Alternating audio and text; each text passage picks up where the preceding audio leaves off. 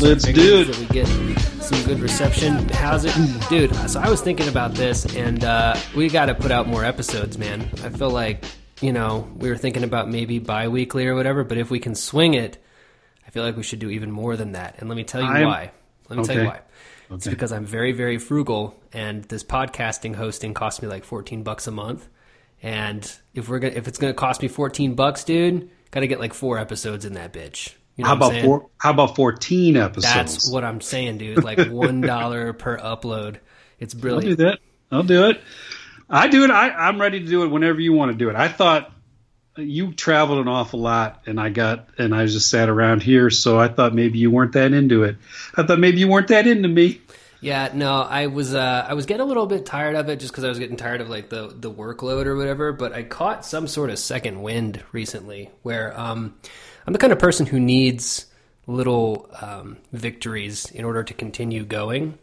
And so over the past year, it's just been failure after failure after failure, but I kind of just have kept going, and I've gotten like little tiny wins in the past month, little tiny ones. And so I just feel like, yeah, I'm energized and ready to go. So if you ever feel me slipping away from you, be like, just give me a call and be like, hey, dude, I think you're doing great, and I'll see. I hesitate to do that. I have a lot of friends like you. I cultivate friends like yourself. These disasters. Mm-hmm. So.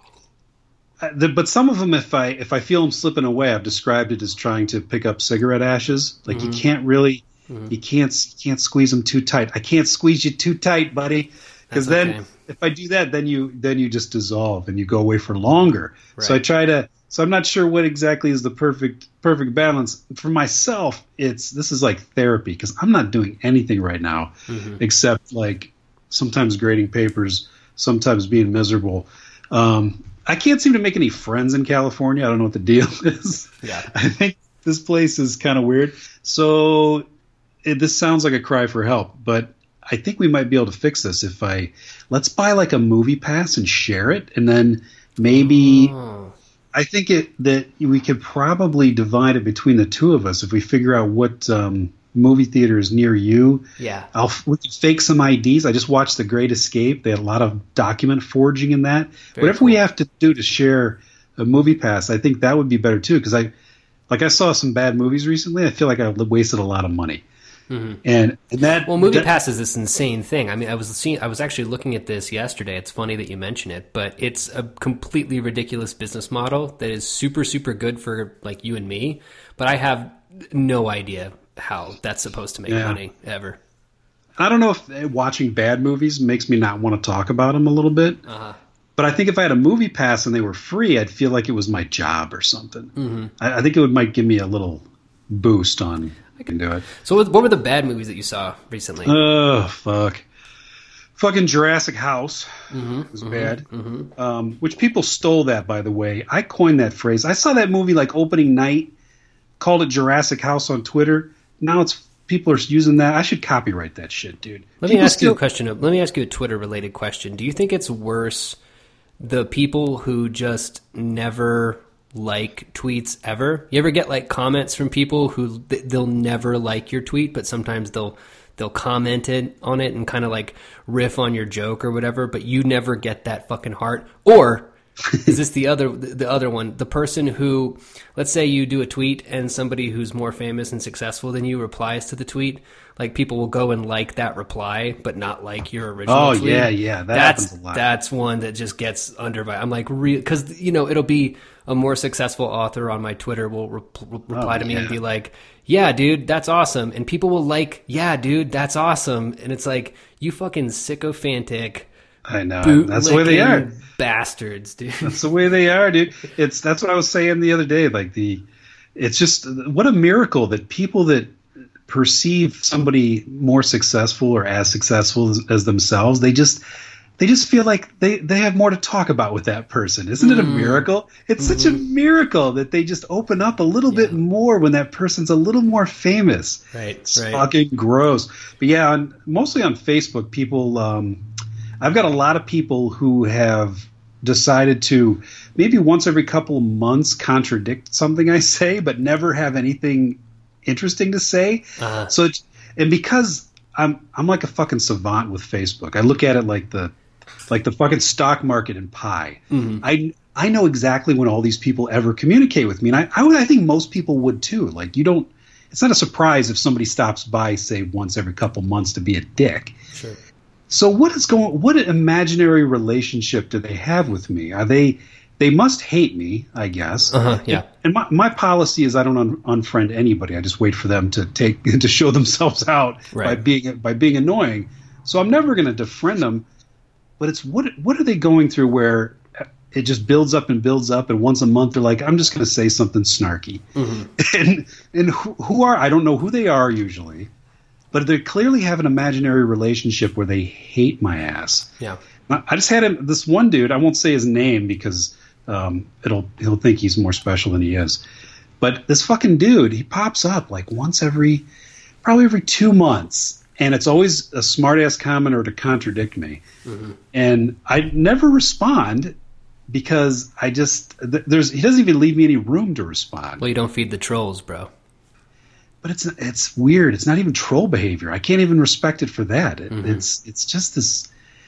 Clearly, this person doesn't like me. So why do you want to fucking scold me? Yeah, I think that it has a lot to do. There's a lot going on, I think, right now with people. There is this really elevated sense of self-importance right now. And it has a lot to do with how we're being manipulated by the media cycle. So I'm going somewhere with this, I promise. So basically... Okay.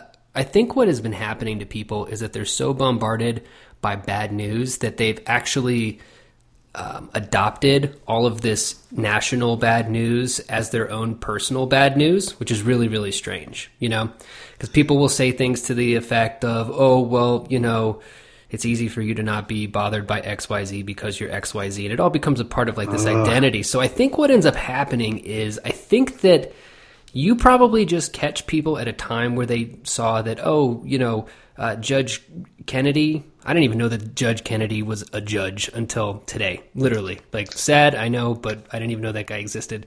But he's stepping down, leaving this hole open for it to be filled with some kind of monster, I'm sure, that Trump will put in there. And so people see that, and it's no longer like just bad news. It's personal. It's like being told that you've been fired, or being told that like your dad died or whatever. So I think that instead of just catching people in like kind of a shitty mood because they've been sitting on a train for an hour, or, you know, their day at work was really bad, I feel like people now have like these catastrophic moods. And I think that because of that, they also think that people who say things on the internet are also like directly in front of them. There's this weird mm-hmm. breaking down of this barrier. There used to be this membrane, I think, between the internet and people, and it doesn't exist anymore ever since we pretty much bought phones that kind of tether the internet to our hip, right?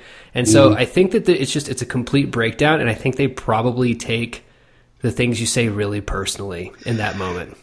Yeah, and they're you know, 10 conversations deep on an argument you don't know anything about, so by the time they even respond, they responded in their mind plus to other people. You haven't seen the response. So they've already hit that red line of screaming if you want to talk about anything. But these people are they're coming at me with stuff that – like, yeah, you're right. You're absolutely right. Today, shitty news day. And that's the stuff that I talk about with people. I know I just said earlier I have no friends, but I'm married. So we talk about current events quite a bit. I talk about current events with my colleagues. So when I get on Facebook, I want to post about a fucking movie, mm-hmm. and I don't want to talk to you about politics because all you're doing is Googling shit anyway. Mm-hmm. So I can Google that myself. So when somebody swoops in, like, and today I had somebody say something about people posting about frivolous shit when the world's burning. It's like, yes, the world is burning. And it's funny, they're actually referring to our podcast of Dipshit Heat. And what's cracks me up is if they listened to it, they would hear a very nuanced breakdown of the problem with police officers today. Mm-hmm. So, you know, I do talk about important shit amidst all the bullshit. And even if I don't, fuck off, man. I don't want to talk to you about it on Facebook. And that doesn't mean I don't care about it. As I said to someone else, it's amazing. I can hate literally dozens of things at the same time. Mm-hmm. Just because I'm not talking about what's on somebody else's mind at that moment doesn't mean I don't care about the state of like Roe v. Wade or whatever's going to go get shit canned because he's going to put somebody else in there. Yes, I'm fully aware of that. It makes me insane. But you know what? I'm also really mad about Dipshit Heat. And I can and all these things fit very, very easily into the same and it's brain. Like and it's like, think about it this way, dude. I mean I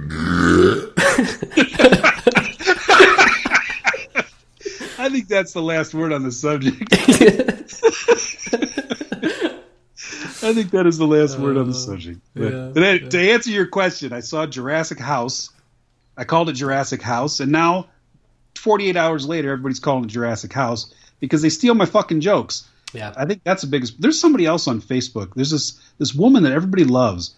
She posts these really clever things. Like the other day she posted, is your refrigerator running? Because I'd vote for that over anybody else that's running. And I thought, that's a really clever line. I bet somebody else said that. And so I've gotten into the habit of Googling every one of her posts. And they're always jokes from like 2 years ago. Yeah. And for some reason, people like, that's a joke thief. Right. What are you doing? Right. No, like, I think now it's called a content aggregator. Is that what she is? Yeah. But she posts that thing got like 300 likes. I'm thinking, she didn't say that. Right. Meanwhile, I'm giving you gold over here. And, dude, I was thinking about what you were saying, though, about like people who, are like, the world is burning. I love this image of just some fucking loser sitting on their couch and taking zero proactive measures to make anything better and being mad that everybody else isn't squealing at their screens. Like I have a picture of this person is. That's just so funny to me. You know what I mean? It's like, why can't everybody be mad in the exact same way that I am? It's dude, like, do you watch Bill Maher? No, I fucking hate Bill Maher. That guy's a weird, slimy slimer. I know, everybody hates Bill Maher. Yeah. He actually had a very interesting takedown of exactly what you're describing. Now, even if you hate Bill Maher, you know what's the saying? That even the sun shines on a dog's ass some days. Right. Bill Maher has some really on-point shit about when he talks about the culture wars as far as these the obsession of being on the internet and saying the perfect zinger, but not actually doing anything, right? Yeah. And I'll send it to you because it was on the other day. I've got HBO over here, and I thought, man, that is one of the smartest things I've heard recently about the way that we're wasting our time trying to own someone on the internet. Mm-hmm. And meanwhile, the fucking psychos are marching people into positions of power uninhibited. We're going to have 2 Supreme Court justices but then somebody's like, oh man, did you see that sick burn that fucking so-and-so did to Trump today on Twitter? Mm-hmm. It's like, and meanwhile, nothing, we're losing everything. And it's because people are fighting this battle on the internet that's so meaningless. And it all goes back to the fact that liberals and the left in general really think that words matter, right? Yeah. You'll see it from the top down. You know, if you say a bad word about somebody who belongs to this particular group, then you're actually a bad person because you can't say bad things because bad words are actual violence. And on the flip side of that coin, using words to own people on the right is thought of as being a real job, real work that you're doing there. And it's like, words are not fucking real. And Republicans get that totally. They'll play the dipshit hillbilly every time, but they keep winning because they do things. You know, they're like, I'm not going to sit here and get into a slap fight with you unless, of course, you're like Mike Huckabee, who has styled himself now as like sort of a stand-up comedian on Twitter. I don't know if you saw that, but anyway, It's like they don't fuck around. But like liberals have this obsession with words being real, and they're just not. And it's because they're typically more clever, and that's why there's no conservative comedians that are worth a shit. So if you're clever's great, but you need some of that dipshit resolve maybe to start getting some people in positions of power because everything's slipping away. And I was thinking about that today with the Supreme Court thing, like, you know, because everybody's yelling at everybody right now on the internet saying, "Man, if you voted for Bernie, this one's on you, fuckers. If you didn't vote for Hillary, it's your fault." And I was thinking that, you know, I don't even know who I'm. So I'm legitimately confused now because, like, if either one of them, I can't even explain it. Like, yes, I think didn't somebody run the numbers and Bernie Sanders would have won? But then again, if the Bernie people wouldn't have been dicks about Hillary Clinton, she would have won. So the bottom line is, no matter which way you look at it, the left ate itself. We had a third party ruiner without even having one. How lame do you have to be to fuck up yourself? It's like, we're going to give you all the damage of a third party without even having one, because that's how used to being pieces of shit our side is. Like, you can't shut the fuck up and just win this thing. Yeah. You know, and I blame both sides, man. And I'm not even using a false equivalency. Either one of them could be president right now, but everybody had to be pure. Everybody had to be right. Mm-hmm. Everybody had to be the most clever. So we're fucked, man. We're stuck with this literal monster, you know. Mm-hmm. Anyway, unless, fuck. I don't want to say I was into hating Trump before it was cool, but I pissed on that fucker's building back in like 2009, and fucking owned. And I owned him, and I posted on Facebook about it, and I was like, that's all it takes. Yeah. That's all you got to do. Just take a whiz on that building, dude. Eventually it'll wear down. Post about it. Think about how I was so proud of that. You know, see, I owned him. Yeah. And meanwhile, that's about as much as that did. On the Almost Good podcast, for the first almost 15 minutes, almost 20 minutes actually, you got some incisive political commentary. So whoever said that thing about it being frivolous, fuck you, buddy. Fuck you. And I'll tell you, I'm just because of that person, because they were talking about Dipshit Heat, I have some more thoughts on Dipshit Heat because I revisited it. I swore to you I would never watch it again, but I couldn't help it because now it's available on the fucking pay-per-view. And I actually paused it on this moment. Can you still hear me? Yes. Do you remember we really enjoyed that moment where he talked about street theater when he said it's street theater, baby? Well, this is the kind of shit I get obsessed with. I after I saw the movie, I couldn't stop thinking about what was on those text messages, because they had taken the time to put a whole series of text messages on the phone, and it just flashes it real quick, so you just see the bottom one, and you read the bottom one, which is like, hey, it was fun fucking around or whatever. So I wanted to go back and look at what those texts were, what the movie thought was important to put in those text messages. And what they say is it's a series of questions from his wife asking him to pick up cough syrup. Yeah. And then when he doesn't, she's like, hello, hello, hello. And then he finally says, yeah, sorry, I've been busy, babe. And then comes the one that we actually see clearly. But yeah, did you see the new Jurassic Park? It's fucking bad, dude. It's worse than Den of Thieves, I would say. No, I would have seen it, but again, that's something that I probably would have seen with Movie Pass. Like, I mean, if it was free, I would have gone. You know, if I had 2 hours. That's what I was thinking, because in the car we usually have fun ripping apart a movie, and Amy was like, "I'm not even having a lot of fun talking about this movie with you right now," because I was really mad about it, and I think it's because it was like $40 because I had to go to the Dolby version because I thought, hey, it's going to have dinosaurs stomping their feet. I want it in Dolby, and the other ones sold out. And so, yeah, I wasted so much money. It was just it was cheaply made. It looked like shit, and I'm not joking when I say that 2/3 of that movie takes place in a fucking house, which is really weird, actually. You know, with such a big budget, and it's like, oh, I can see the meaning for it though. It's like, hey, here's a twist that nobody would see coming. What if it took place in a house? And it's like. It's kind of like when they did in The Lost World, where the T-Rex is loose in the city. That's what they wanted to do. Like, there's a scene where there's not even a T-Rex. They had to build a new dinosaur for this one, so they have an Uber Raptor or something equally dumb, which is supposed to be this genius creature, and of course it's slipping on fucking banana peels, and they can't turn a corner without going whoops. It's like, what are these? They're supposed to be weapons, you know? They're genetically engineered super beasts. Right. And all somebody's got to do is take a turn really quick, and they're like, whoopsie. Yeah. And I think that's probably to keep the violence level down, because if you kept the creature as smart as it was supposed to be, you'd have to kill it really fast to keep it from just destroying everybody, you know? And I think you know, you're right. They do a lot of juggling to keep these things at a distance from people. But I guess one good thing about it is it seemed more violent as far as what it was doing to human beings. Right. There's some lingering mauling of people. If you remember, as the movies go, that has been escalating steadily. If the first movie It was pretty bloodless. Yeah. And they're pushing that as far as they can go. But the scale just doesn't make any sense. You know, they show these awe-inspiring shots of these giants, you know. But now, and I'm not even kidding, these things are in a basement. Mm-hmm. They're corralled like in the vestibule of waiting to go out a door together.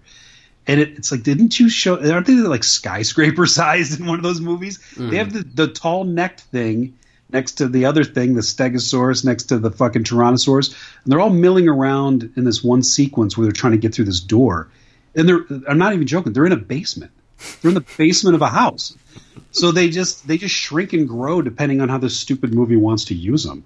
And it's not even really a house.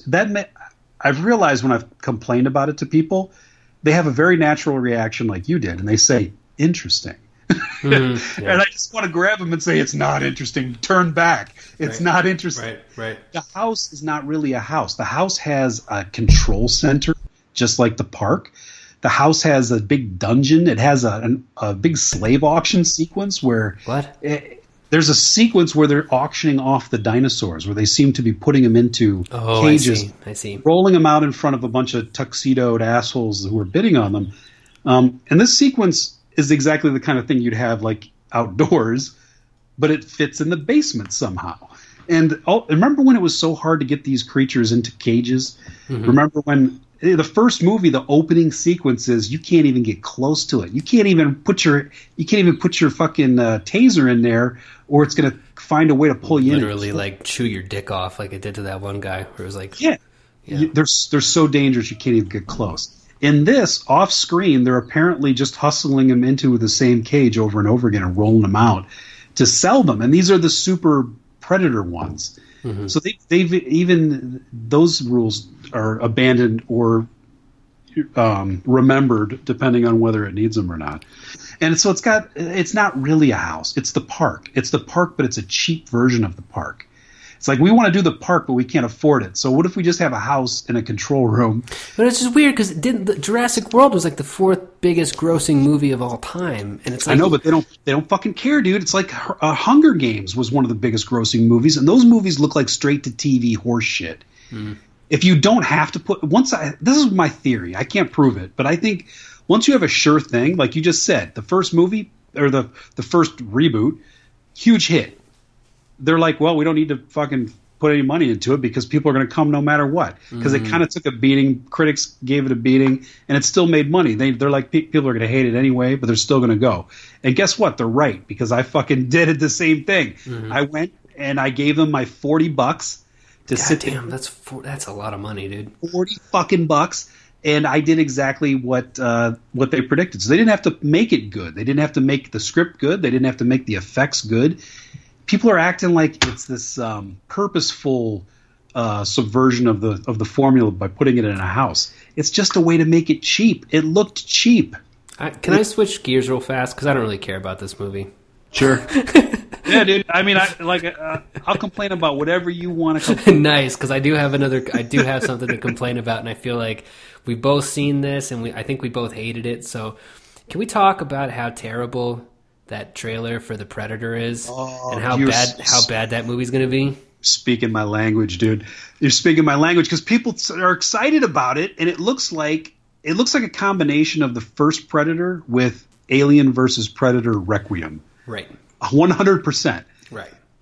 And also, as I think I was talking to you about this, every beat of that movie is in the trailer. I know the whole movie. Yes. I know the whole movie. Mm-hmm. Mm-hmm. Yeah, no, I think that...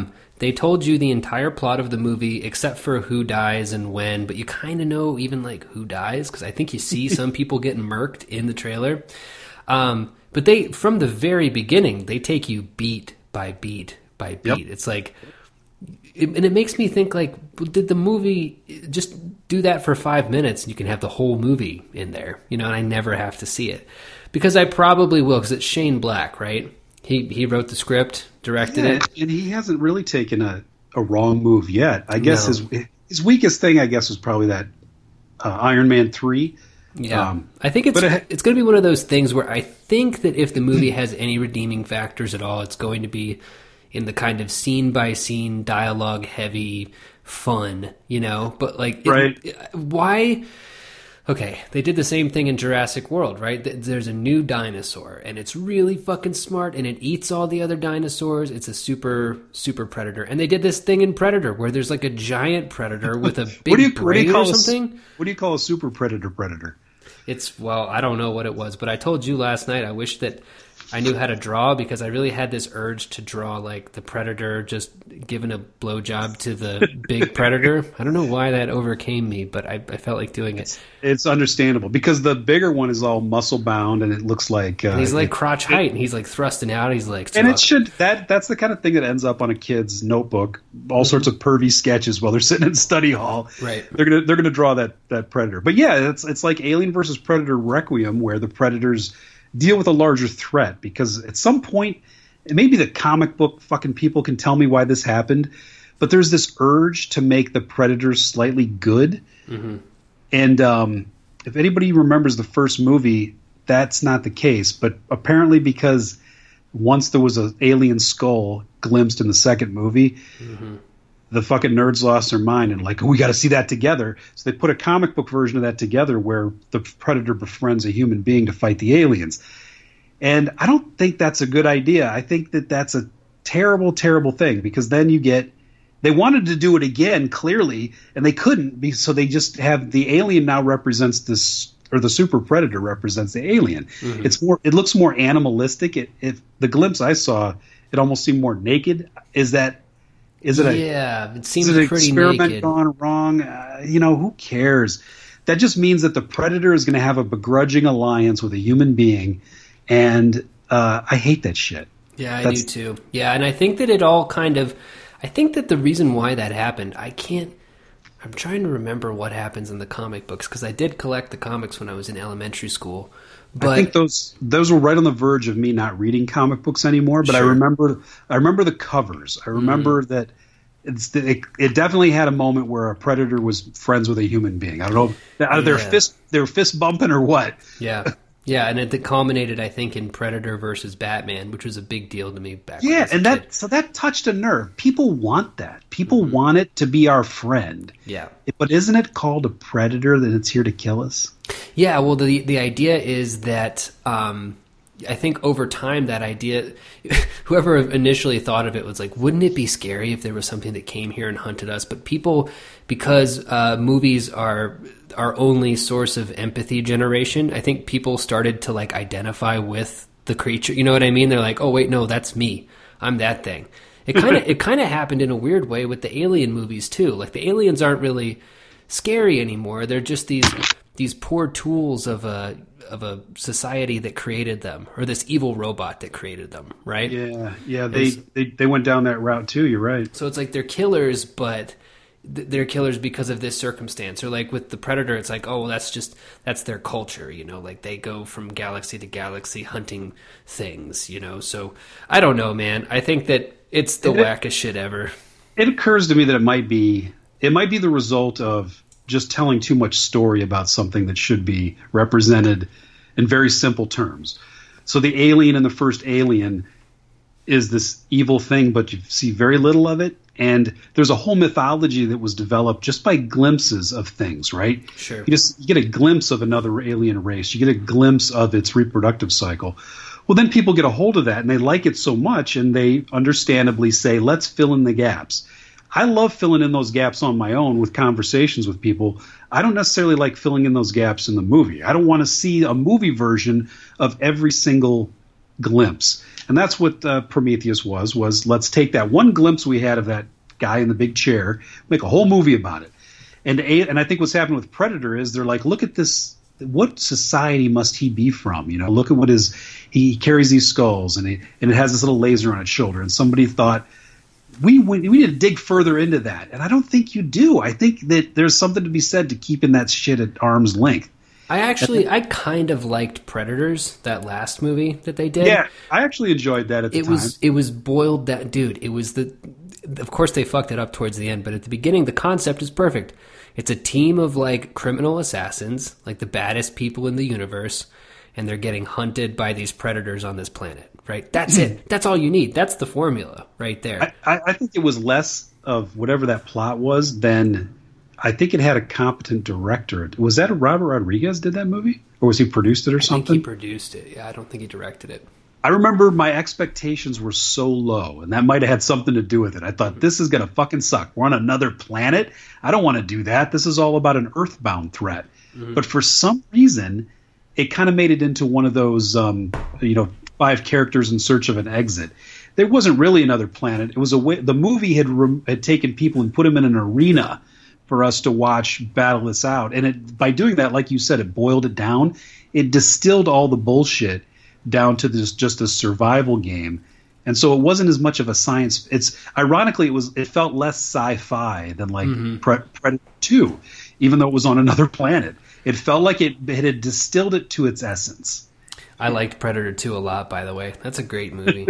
I think that's a generational thing. Yeah. I think for those of us that grew up with seeing Predator in the theater, Predator 2 was a real letdown. But I think right around that age gap, there's people, I can't understand it. The same with Ghostbusters 2. Yeah. I can't tolerate either of those movies.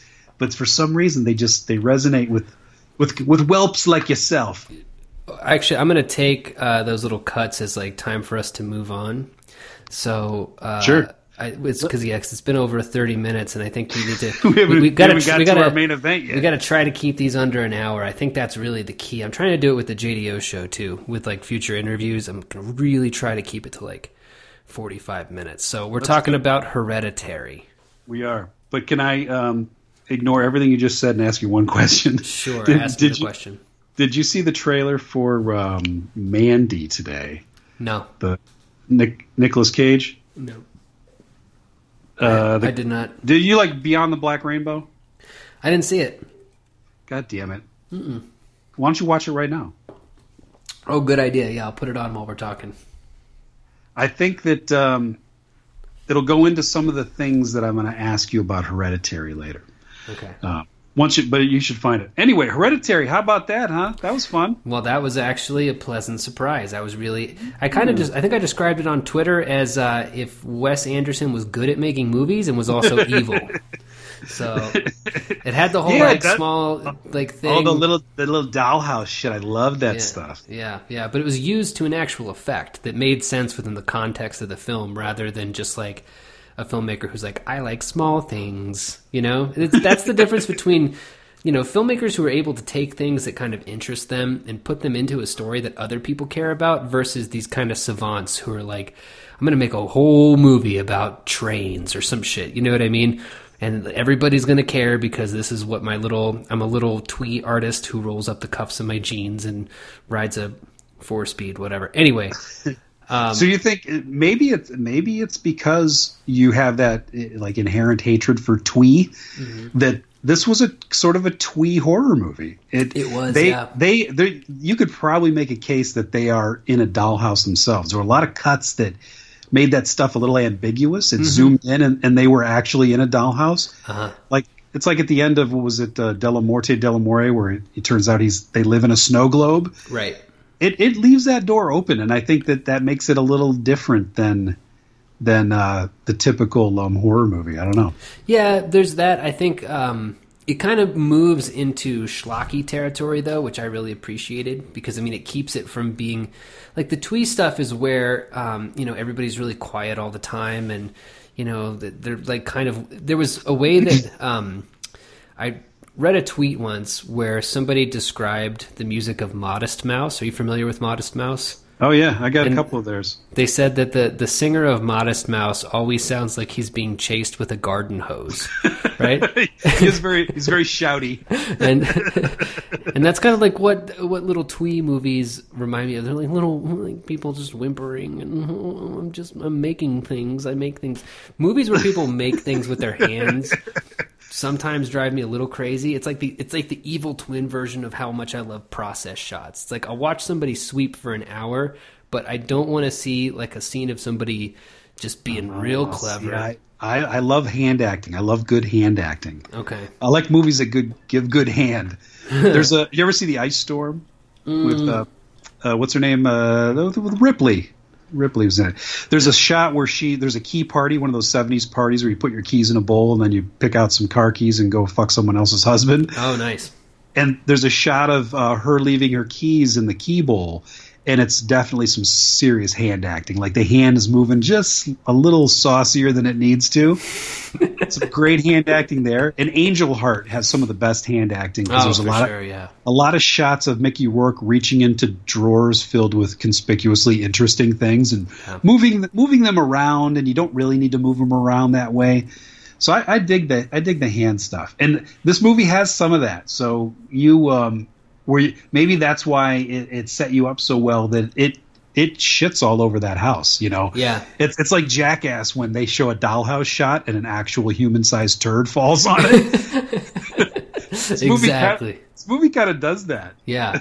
No, and I loved that. I think what makes it so great? Well, it starts off really, really good. I mean, it's just competent filmmaking at a certain point. You know, you realize how incompetent most movies are.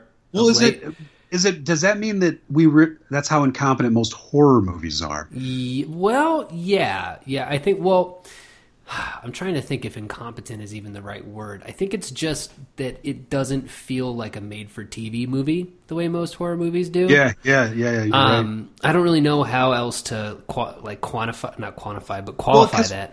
But do you remember all the rumors of art house horror? People are already saying, like, this is one of those art house horror movies like Babadook or It Follows or The Witch. So they're already mad at it. Mm-hmm. People were saying that it wasn't one of our movies, the Gorehounds, but it's gory as hell. Like it's as you pointed out earlier, this is more Blumhouse than art house. Yeah. The director, I just read an interview with him today, and he said horror movie tropes are very much there. Mm-hmm. He says, I tried to imbue the tropes with a personal urgency without looking down my nose at them. That is an interesting quote because he relishes in the tropes of a horror movie, and people still want to deny him that.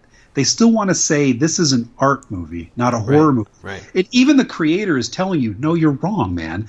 This is right down the middle lane of horror movie. I got all the tropes there, and if you put me in the art house corner, that says more about you, you know. Yeah, I mean, even when it's like our nu metal discussion, dude. Like they can't. Right. Go ahead. I was going to say, even when the little girl gets her head knocked off by the telephone pole, which is a very startling scene. Oh my god! They cut back to it being covered in flies and maggots and stuff. It's like if it was really arty, wouldn't it be like, oh, we're going to shy away from, you know, the unnecessary.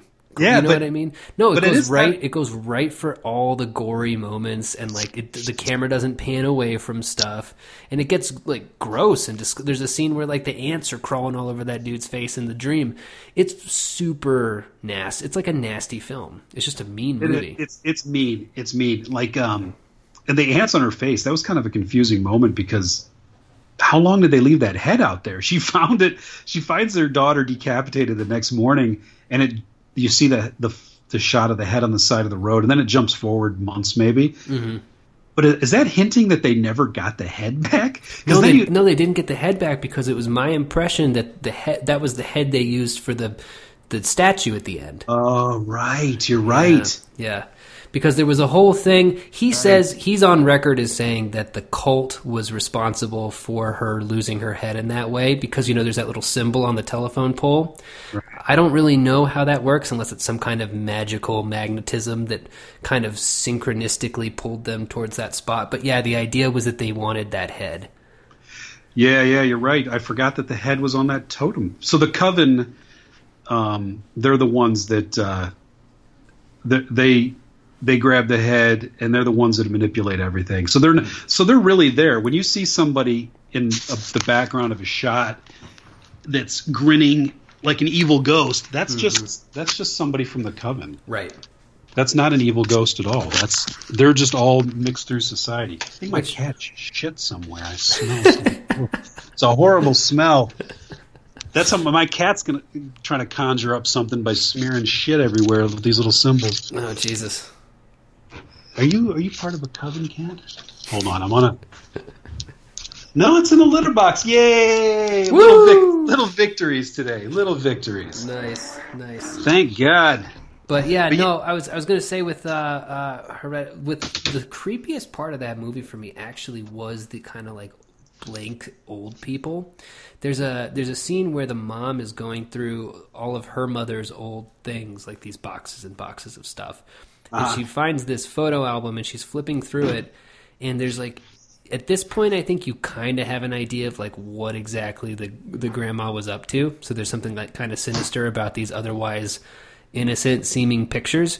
And there's a picture in particular of her like being kind of showered in gold coins by her fellow cult members. Yeah, right. And something about that struck me as massively upsetting and like disturbing. Yeah, no, you're absolutely right. It's creepy because it kind of goes back to that.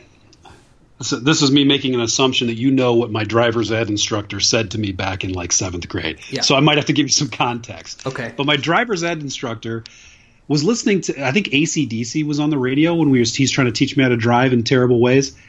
And it was the song Highway to Hell. And I said to him because I was not paying any attention to what I was supposed to be doing. I just wanted to talk about songs on the radio with the guy and not pay attention, which is why I almost failed my driver's test. Mm-hmm. I'm like, let's talk about AC/DC, buddy.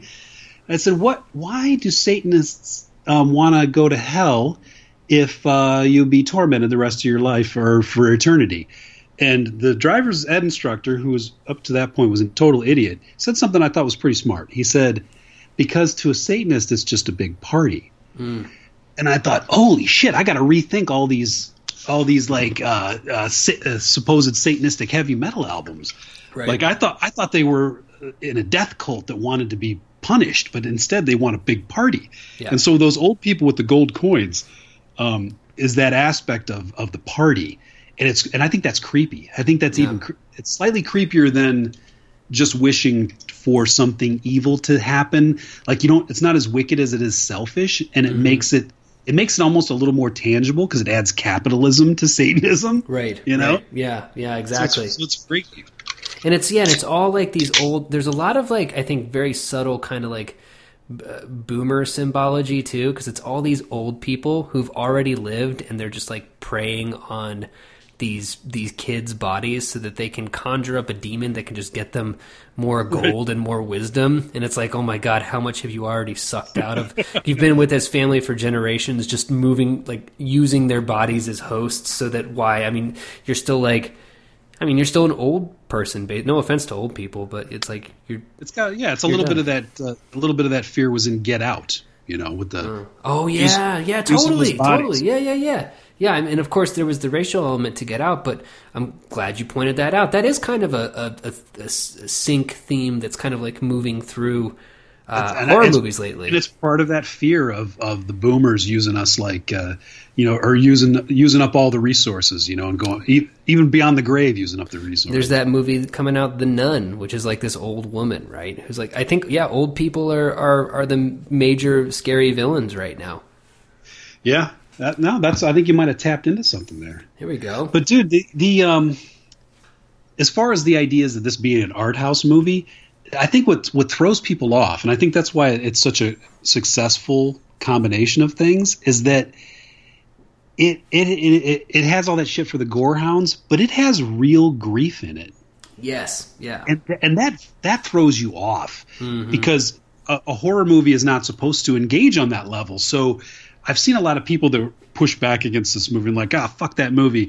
And they're like giving shit to the actor that plays the kid. Like, what was he crying like a little bitch? Mm-hmm. It's like because they can't accept the fact that that's a real reaction to a horrific situation, and they don't want it too real. You don't want a documentary style realism to your Satan movie, right? Because it makes things because it's got real cheese, which throws off some of the crowd, but then it's got real grief, which throws off some of the rest of the crowd, and so all in all, that's a perfect storm of interesting. But to a lot of people, they take sides now. They're like, I don't want this, and you don't want that. And I think the director was right when he said it's not such a mystery of what's going on. He respects the tropes enough not to look at them ironically. It's like John Carpenter when they asked him about all his horror movies, and they said, "Have you ever thought about doing a satirical take on horror?" And he's like, "I don't do that shit." Yeah. Who does that shit? Right, couldn't even imagine. He couldn't imagine the snark of today. Right. And I mean, his movies got pretty bad there towards the end. Sure. But to him, it was his sincerity is what makes it It takes that middle ground of being both art house and pulpy. And I think this movie, its heart is in the right place. I think he very sincerely made Ghosts of Mars. But yeah. So I was still go ahead. Oh, I was going to say that. But no, I think that one of the things that you mentioned about Hereditary showing real grief, I was thinking about this, and it kind of goes back to, I think, people say that they want to go see horror movies because they want to, you know, be scared, right? But I think that they actually kind of want to go to horror movies to see death trivialized. That's a big part of you want to see a slasher movie where 15 people bite it in fun. It's why people laugh at these movies, right? They go and they're like, isn't it hilarious that this person got their head cut off? And Hereditary, though it does have some kind of maybe darkly funny moments, I think. Like Hereditary doesn't really, except for that last maybe scene with the mom where she's sawing her own head off or whatever. Oh, like, fuck. I keep thinking about that. Yeah, it's like, it doesn't really... It's not trying to like make you laugh at this kind. It's taking it seriously in a way. Yeah, you're right. And I think that as far as the little girl, they found a very interesting looking actress anyway. Mm-hmm. But they also, you know, as near as I can understand the plot, there's a demon that starts out with her. It was unhappy in that body, so they want to switch bodies. Mm-hmm. But you only learn that later, so. Even if she is possessed by a demon in those opening scenes, it still just comes across as a very painfully shy, disconnected child. Mm-hmm. So I felt really bad when she died. Yeah, me too. And even though later they're like, why did you feel bad? That was a fucking demon. It's like that demon acted like every adolescent I've ever known.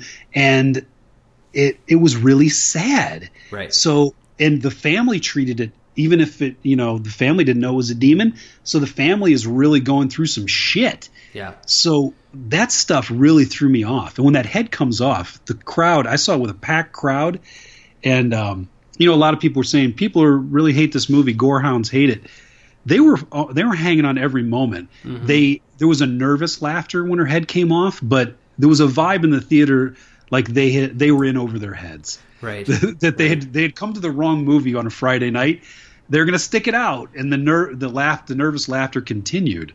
But there was a vibe of this isn't the movie we thought it was, but we're still on board because it feels real. It feels like it's doing something that it intends to do. So the nervous laughter was not like, oh shit, all bets are off, this movie sucks. It was, well, wherever this guy's taking us, he's taking us there deliberately and through some sort of skill. And even the dumbest person in the theater can feel that competence, I think. Totally. Even if by the end they flip and they say, what's this? Because it gets real pedantic with the explanation when the movie has that weird narration. And that's probably a bit of a misstep. But that's when I felt people revolting. And then when we were leaving the theater, like, what? Fuck that.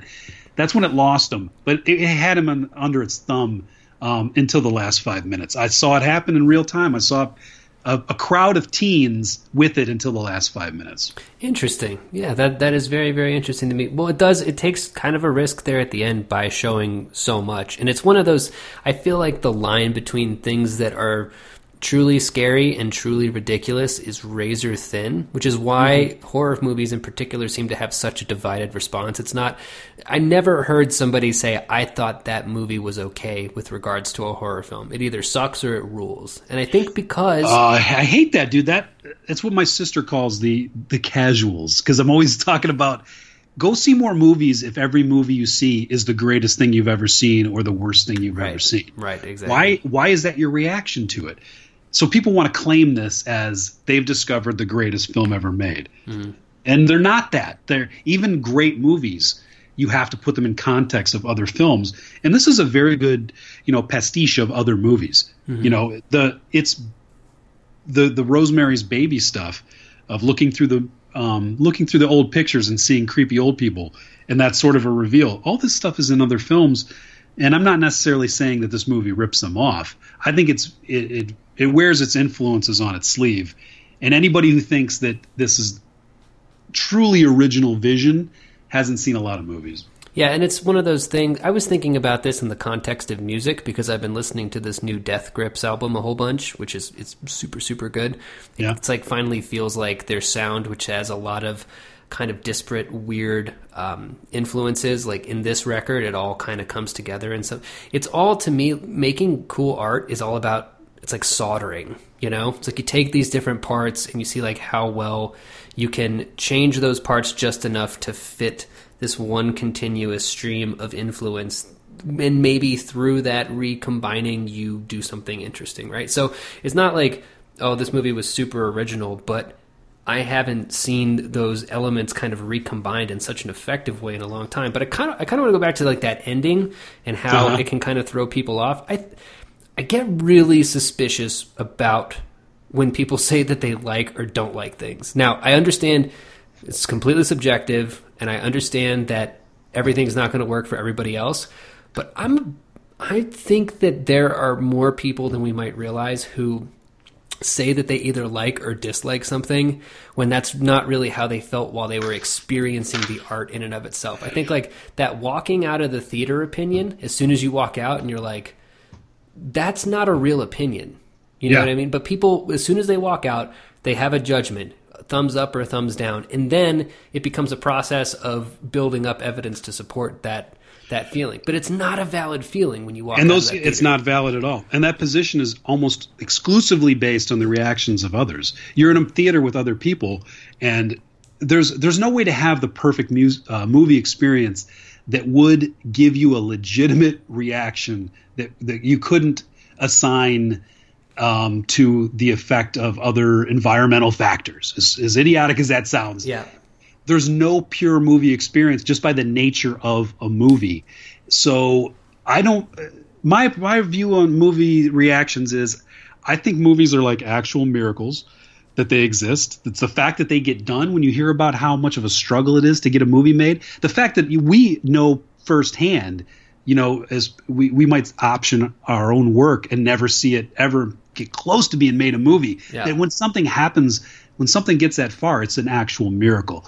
So even a movie like say Dipshit Heat that we watched, which was one of the worst movies I've ever seen in my life, if I talk about it later, I feel like I had an experience that was interesting. I find it just like if you see bad artwork, I like the way you called it artwork. See bad artwork, you don't look at something and say, I hate it or I like it. There's too much. You got to process that shit. Yeah. So even the worst movie is an attempt to be a piece of art. Is, you know, people resist it and they say, art house, fuck that. I hated It Follows. It wasn't, you know, it tried to be something. It tried to be this serious thing, you know, or the Babadook. They hated that kid because it touched on actual child trauma and shit. It's like this stuff, do not resist this stuff, because even your beloved goon movies are art in some way. It's one of those weird things, sorry to interrupt, but it's one of those weird things. It's like I go to horror movies to watch other people be uncomfortable, not to be uncomfortable myself. Yeah. Yeah, like there's no way you're going to get a horror movie experience that is exactly what you set out to do unless you've seen the worst of them. Maybe if you've seen those prefab cult movies like fucking Sharknado, where you go to have you talk at the screen. And I mean, I would even call those movies though, you know? No, so they're not. My hypocrisy knows no bounds. Like I just discounted an entire genre, even though I said all movies were miracles. I don't fucking care, because like a horror movie is an animal that when done at all, kind of negates the expectations you think you'd get from any other movie. So, well, it's like all movies might be miracles, but a movie that is not a dumpster fire is a double miracle, you know? So when you have something like Hereditary, I mean, it's like if you walk out of it and okay, so I'm jumping around a lot, but I'm going to focus in on this. I'm going to go back to people's feelings on movies and how they're completely invalid. There are people I think when we came to that conclusion a couple shows ago, I still think about it. I still think about how important it is that people realize that their own opinion about a movie is invalid. Go ahead. It's completely invalid, okay, because you have some people who are contradictory. And it feels like a lot of his movie choices seem to be based around what the consensus is and how it will look depending on, which way he goes. And how can he help it? It's inherent in the movie experience that your opinion is based on other people's experiences. Right. And I don't even know if he thinks, because when we've talked about it before, he's been like, what the fuck are you talking about? I just like the movies that I like, which I think we're all kind of stuck with, right? Like we see all this in other people, but then when it comes to us, it's like, no, what are you talking about? It's just the thing that I like. But so moving forward, there are people who don't like to be made to feel uncomfortable in a movie, right? So if they want to go to see the horror movie and they want it to be scary. What do they want from scary? Oh, they want to be made to jump a few times. Their heart races a little bit. They're like, oh God, that fits very well within the paradigm of what I understand a quote unquote scary movie to be. But they don't want to be made to feel genuinely uncomfortable, which is what we touched on earlier. Comedy movies, right? It's like, they want to go and they want to see a very specific form of comedy, and if it doesn't match what they think is funny, then the movie itself fails, right? It's not that the jokes fell flat, it's that the movie itself is bad. On and on and on. But none of it really investigates any of these things along a continuum as like, what if you looked at movies as the movie that you're watching right now, think about the movie you watched right before it. And then think about how what that movie did to your brain is affecting the way you perceive this next movie. Of course. And also how you're watching it through the eyes of everyone else that's in the room. So just like the same way you have a movie that you love and then you play it for someone to show them, or like, this movie is great, and then they're not engaging with it, you don't like it. You like it a little bit less because you're seeing it through somebody else's eyes. So when you're in a theater and you feel the way the wind's blowing, you're sort of at the mercy of them. And it's not that you're going to feel the same way as they do. You might be a contrarian like your friend who is like, whatever they're feeling, fuck it. I feel the opposite. And all these things are human nature, And when I was watching Hereditary, I remember thinking there was a lot of people that were talking about it saying, well, you're not going to like it if you're there for jump scares. It doesn't have those. First of all, what the fuck are they talking about? That movie has a half dozen textbook jump scares in it. It's just that they don't realize that they're there because it feels like the movie is doing something that it's not supposed to be doing. So they have to categorize it and say it's not this other thing.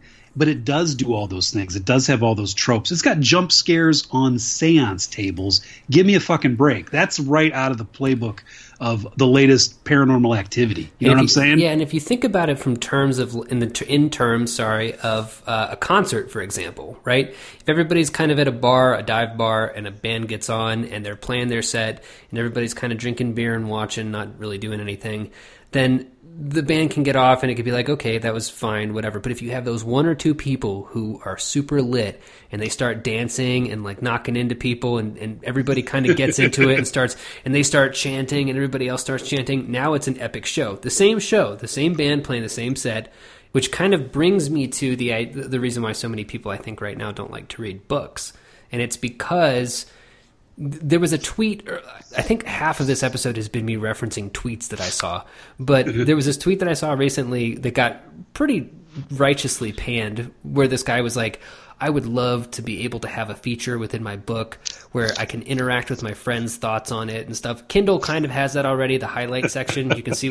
And there's a post that somebody did where he quote tweeted it and he says, Jesus Christ, learn to be alone for 3 seconds. No shit. And it's like, no shit. But I think that's people's problems with books right now is that, I read a book yesterday. It was about 250 pages. I was alone for a couple hours. And when I came out of that world, I had, and, this is a little, cool kid points for me. It's a book that's not out yet. So, like, I had you. Yeah, exactly. So I had no Pitchfork article to go read to see what to think about it. Like, nobody was talking about it online. It's just a thing that exists that I experienced. And I think that people are super uncomfortable with that. Yeah, I think you're absolutely right. I was off Facebook for 2 days. I told you this. I read 2 books, but cover to cover. And I had no one to talk about them with for the exact opposite reason of you, as I usually read books about 5 years after they're popular. Right. So nobody, God forbid you talk about a book that isn't out that month because you're not, part of the conversation. Sure. That's the exact same thing bugs me about with books is you got to read them the year they come out or no one gives a fuck. Mm-hmm. And it's just not how I operate. Like I'm resistant to what everybody else is reading. Yeah. But to go back to your point about the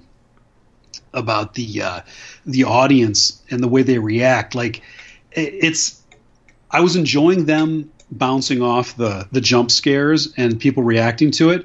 But there seems to be this contract with a horror movie where people have this disrespect for it and they think they're obligated to talk through it. Mm-hmm, mm-hmm. And it's that we've complained about that before with just, you know, really stupid people like to talk at the movie. But these people in a horror movie, the entire crowd seemed to have agreed beforehand that they were going to do the bullshit about don't go in there, don't do that. Mm-hmm. What are you doing? And it was their way of releasing that tension. Yeah. They seem, and my sister was hilarious. She was there with me and she was so annoyed. She was so annoyed by all this endless chatter because I actually tried to joke around with her in the middle of the movie and she's like, I'm in the movie. Mm-hmm. Like she wanted to take it all in very seriously. And mm-hmm. I was having those moments of, I kind of wanted to dispel the tension by making some crack about the decapitation. Right. And she's like, zip it.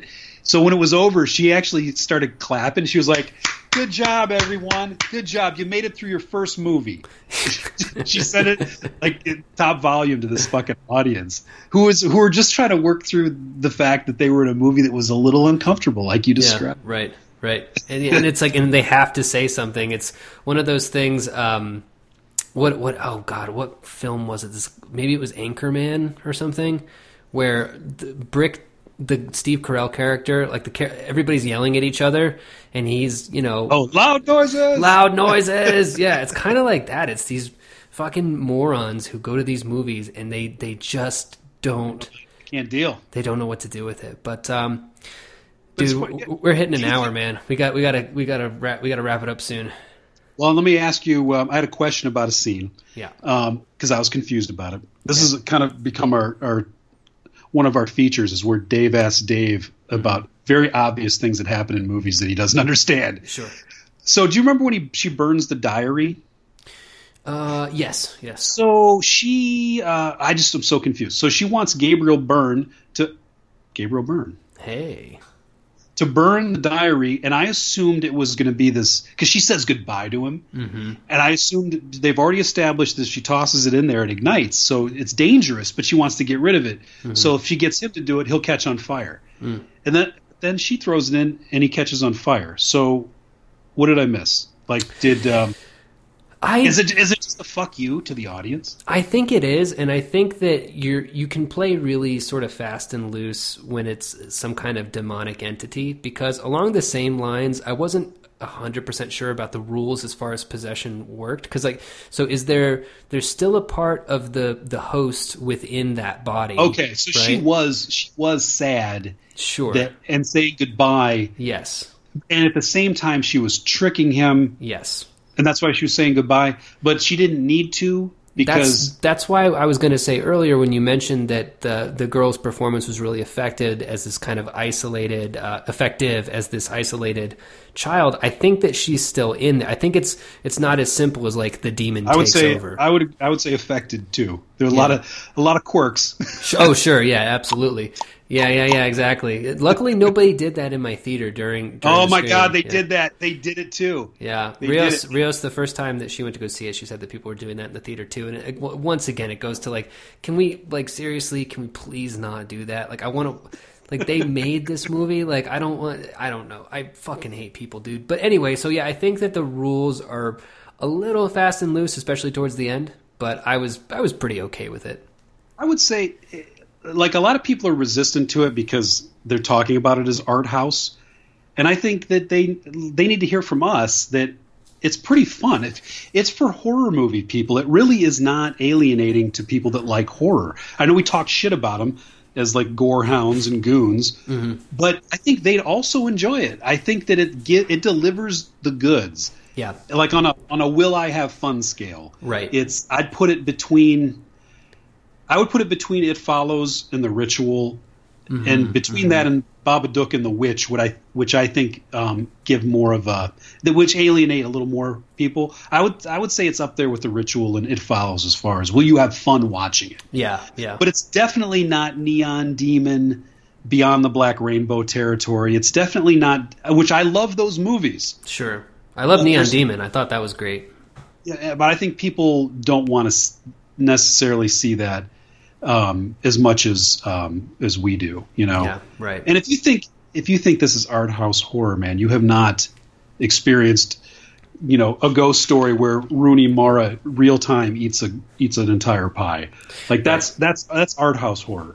Well, and it's one of those things too. It kind of reminds me of people who think that it's fancy if you go to a dinner and they have like more than one fork. They're like, "What is this? Oh, high society over here." You know what I mean? Point. It's like one of those things. It's, if there's not a serial killer in a mask who's like, you know, calling people on the phone and being like, "Are you scared of my voice?"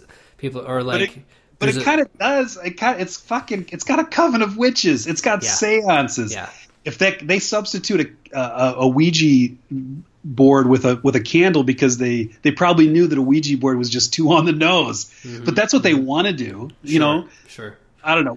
What have you seen? We did talk about this a little bit, I think, on the phone. His talk about art house horror. His short movie where the kid rapes his dad. Dude, I love that so much. How disturbing was that? Oh my God! And I had to do a search for it with those terms, and I would warn anyone listening not to search for "kid rapes dad" movie. Yeah, because Google will say, "Do you know that that's illegal?" Yeah, it really did say that to me. Yeah, yeah. It's called the Strange Case of the Johnsons. Yes, yeah. That was fucking terrifying. Yeah, yeah. It really was. It actually has kind of a Tyler Perry vibe. Like it. Like I could see that. Yeah, totally. I feel like Tyler Perry with all his moralizing. Mm-hmm. would do that if he could. Yeah, right. I don't know if that's too much of a stretch, but well, no, I mean he does have movies where a woman cheats on her husband and gets HIV. You know, mm-hmm. like he's extremely moralistic, right? Like that is a morality tale. That weird short that he made, mm-hmm. which makes me want to look at I saw it after Hereditary. It makes me want to look at through a different lens. But that's some weird shit. I feel like Hereditary is pretty amoral, right? It is, but it's gleefully amoral, like Rosemary's Baby. Yeah, yeah. Like the director of Rosemary's Baby. It's true. Yeah, it's you know what I mean. But I think horror fans, if they went back into this guy's movie shorts, they would see that's what you think this is. It's really not. He did do that, but he's reaching out. He is throwing an olive leaf to horror fans with this movie and saying, I did that other stuff. I'm doing something that's pretty mainstream. Mm-hmm. So, I don't know. I just feel like these fucking losers don't know a good thing when they got it, and if they do, they say the good thing is too good, so it ruins it. All right, so this last thing that I wanted to talk about was this group of nerds that got together and made a petition to remake The Last Jedi, I guess the way that they want it to be. Did you see this? No, I saw the last Jedi. Okay, so I didn't see this petition. There's currently a movement among nerd film Twitter. Literally, there was a petition that was written for Disney to remake The Last Jedi, and then some guy was like, "I will raise the funds to remake it myself," which Ryan Johnson retweeted him. Quote tweeted him and said, "Please, please, please, please, please let this happen." You know, he just seems like a pretty chill dude. I actually kind of liked that movie compared to the last one. I hated Force Awakens. I liked them both. I mean, this one clearly had a real director. Like there was real skill there. I thought. Sure. And I liked that Red Room fight where it that was beautiful. Yeah. Where it pissed on like the legacy of the other movies. It was like, yeah, we're cleaning house. Yeah, that was kind of badass. I thought it was awesome. I thought The Last Jedi was really, really good, but I liked The Force Awakens also.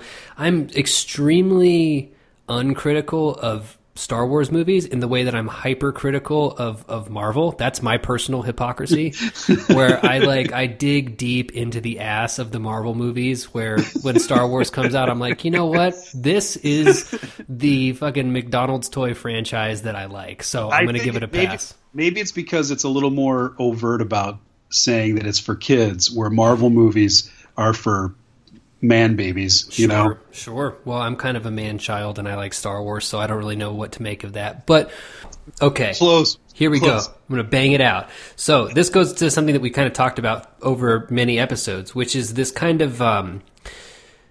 we all know that movies are commodities, but it seems as we've gotten generation after generation, customers and consumers have gotten worse and worse and more entitled.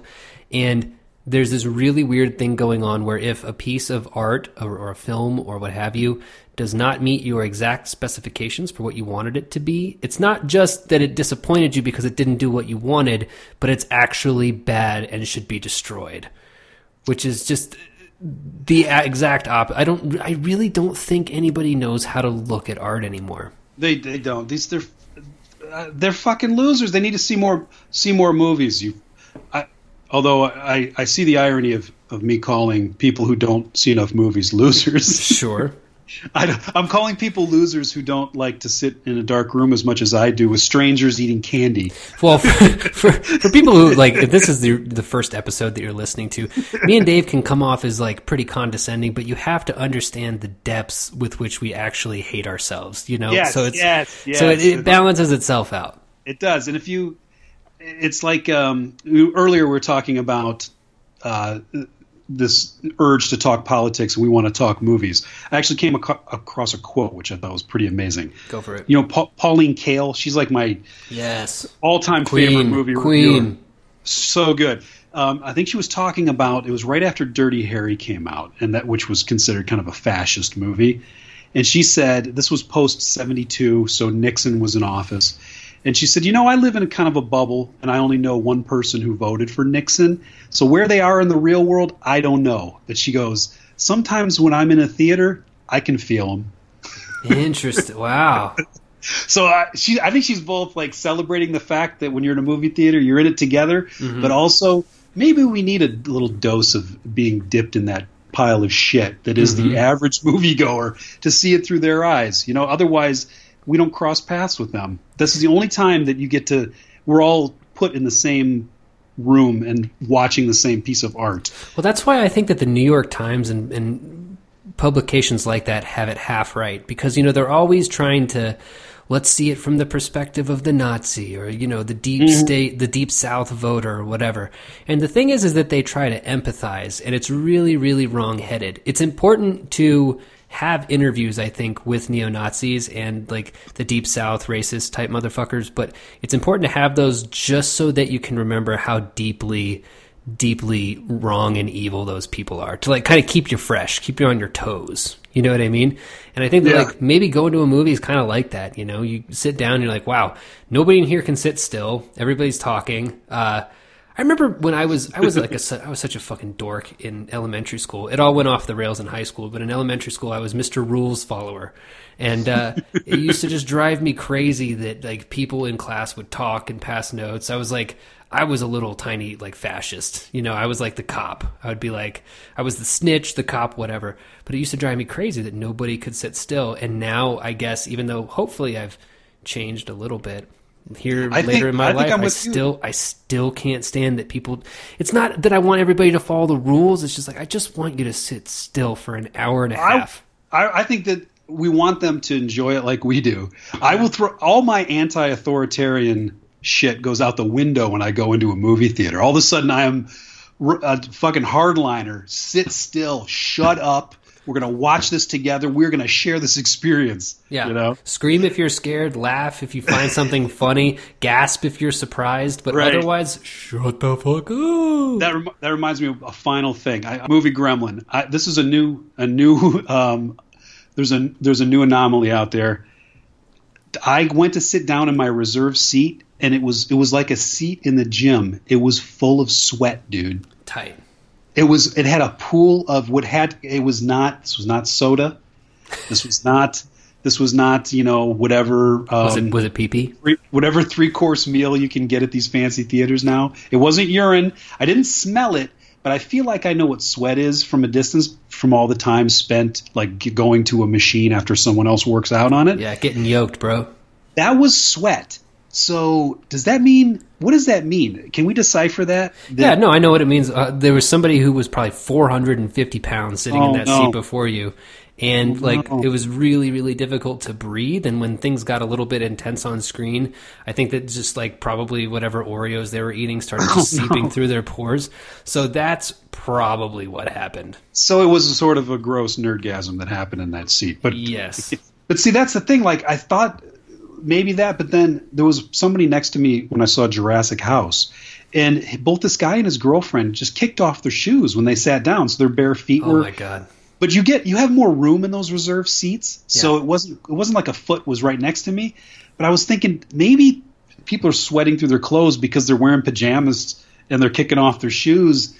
And it's like people when they fly in an airplane these days, they show up in their pajamas. So maybe people are going to start showing up to movie theaters with the fucking neck pillow and their jammies on and their fucking rabbit footies. Right. And maybe that's why I'm getting there's bodily fluids in the seats. I don't know, man. It was I'd never seen it before, and I'd never seen so many shoes off in a theater. But I think this is our cue that we're done. Amy has just walked through the door with a plant. I assume she stole from someone's porch. Right. Because she went for a walk but came back with a plant. Very cool. Well, that'll do it. Say hi to Dave, Amy. Hi, Dave. It's my plant. I took it from my office. I'm no thief. Okay. Jeez. Well, yeah, sure, whatever. Yeah, okay. That didn't sound very convincing. Yeah. I'm no thief sounds exactly like something a thief would say. Exactly. Likely story. All right, dude. All right, man. I'll talk to you later. All right, I'll talk to you later. All right.